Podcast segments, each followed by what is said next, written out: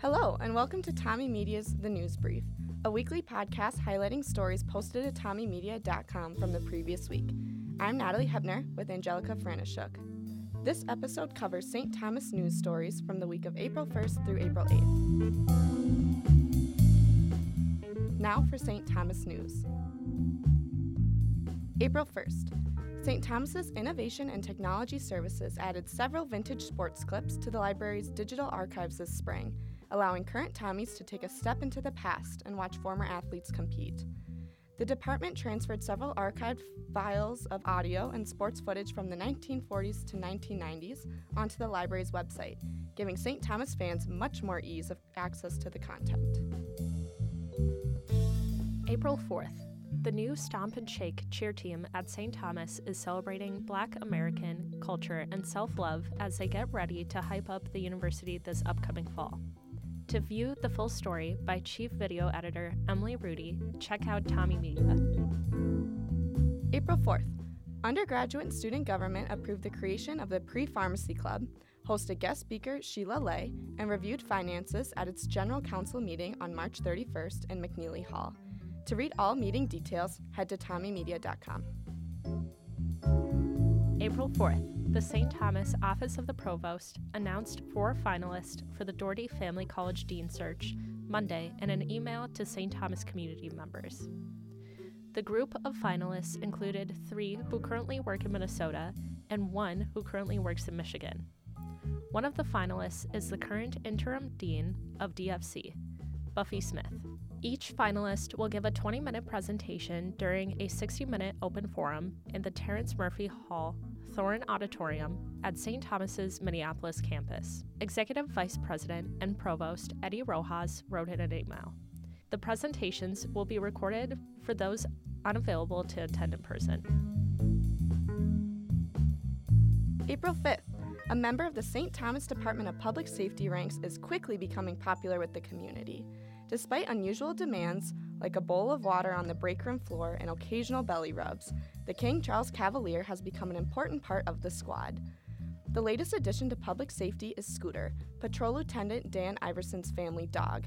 And while the 20 pound menace may strike fear in the toys around him, his ability to comfort students with his calm demeanor has made him an asset for the department. First year student Leah Johnson said, quote, Scooter is a nice resource to have on campus. When I'm homesick, I can just swing by and cuddle with Scooter.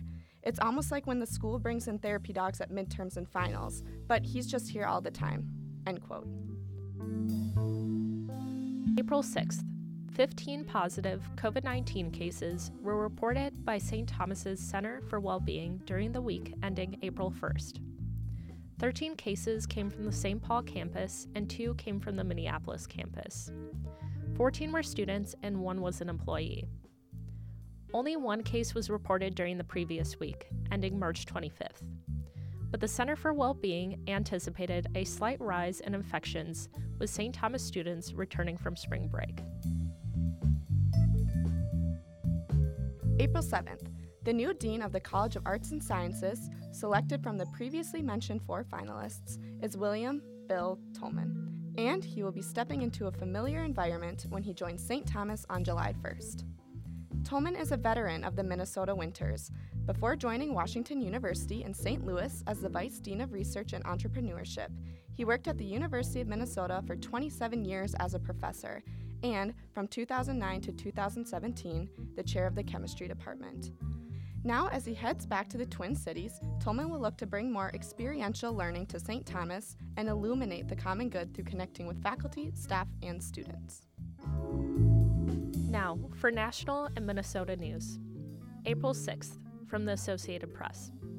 Minnesota prosecutors declined to file charges Wednesday against a Minneapolis police SWAT team officer who fatally shot Amir Locke while executing an early morning no knock search warrant in a downtown apartment in February.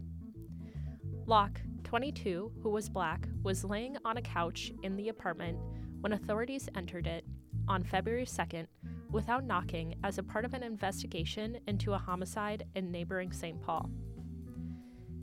His parents have said that from what they have saw of the police body camera footage, it appeared that their son was startled awake. His mother, Karen Wells, has called his death an execution. Their attorney did not immediately respond to a request for comment. April 7th, from the Associated Press.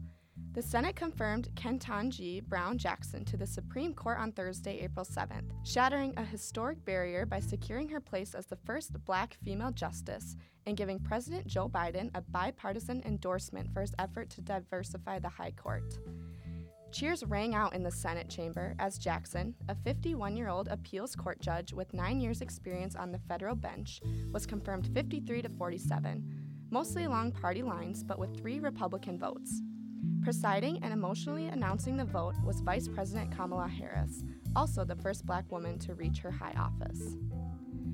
Senate Majority Leader Chuck Schumer said, quote, This is a wonderful day, a joyous day, an inspiring day for the Senate, for the Supreme Court, and for the United States of America.